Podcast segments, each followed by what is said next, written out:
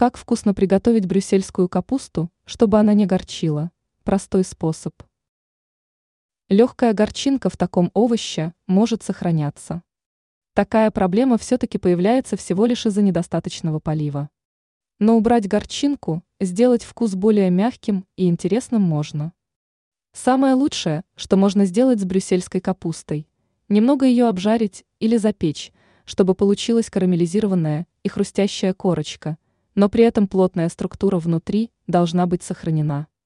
Как отмечают опытные кулинары, чем быстрее произойдет процесс карамелизации, тем менее горьким будет овощ. При этом в процессе жарки можно добавить соль, специи, соус, которые сделают угощение более интересным. Также отличное блюдо получится, если запечь капусту, но предварительно разрезать на две части. 500 граммов продукта надо посолить и поперчить. По вкусу полить растительным маслом, хватит и 3 столовых ложек. Выпекать овощ надо около получаса при 200 градусах.